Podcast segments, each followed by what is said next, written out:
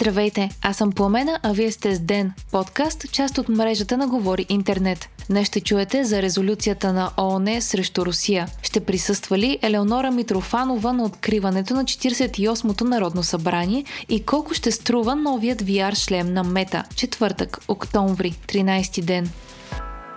ООН осъди анексирането на четирите украински региона от Русия, съобщава Ройтерс. Общото събрание на организацията днес гласува резолюция, която потвърждава териториалната цялост, независимостта и суверенитета на Украина и осъжда незаконният опит за анексиране, направен от Руската федерация. 143 от 193 членки на Общото събрание на ООН са гласували в полза на резолюцията. 35 страни са се въздържали и единствено 5 държави са били против. Русия, Беларус, Северна Корея, Никарагуа и Сирия. Китай и Индия са гласували въздържал се. За сравнение, когато през 2014 година Русия анексира незаконно Крим, в ООН бе гласувана подобна резолюция, която бе подкрепена от 100 страни, 11 гласуваха против и 58 се въздържаха. Видимо, подкрепата за Русия на международната сцена е намаляла. Сергей Лавров, министърът на външните работи на Русия, нарече резолюцията антируска и каза, че е постигната чрез дипломатически терор, предаде агенция ТАС.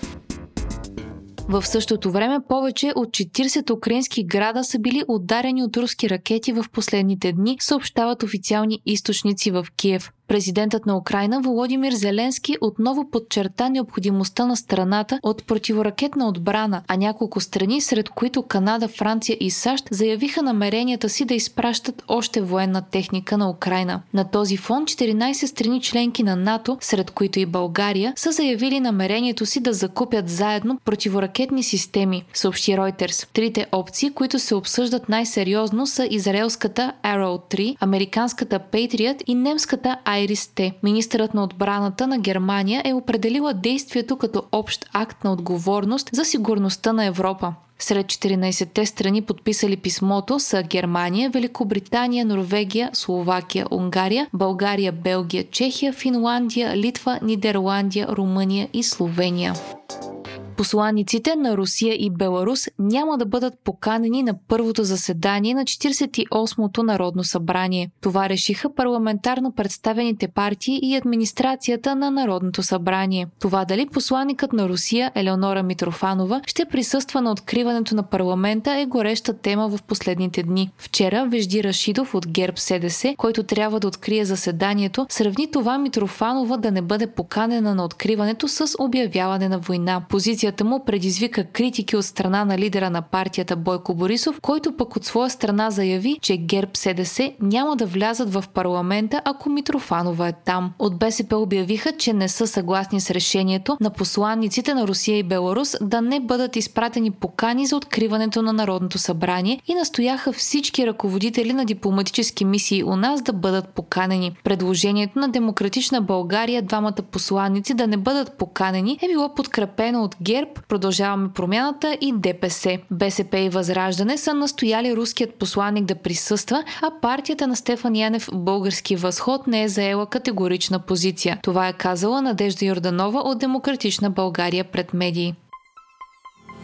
Хайтек четвъртък с Viva.com Марк Зукърбърг, изпълнителният директор на Мета, представи новия шлем за виртуална реалност на компанията. Джаджата ще струва 1500 долара, цена която предизвика вълнения в тех средите, защото е с 1100 долара по-висока от тази, на която се продава настоящият VR шлем на компанията Quest 2. Новото устройство ще се казва Quest Pro и от Мета го определят като шлем за смесена реалност, тъй като ще поддържа VR, Virtual Reality и AR, augmented reality или обогатена или добавена реалност, както се превежда на български. За сега опитите на компанията майка на Facebook да лансира така наречената метавселена са по-скоро неуспешни и често стават обект на шеги.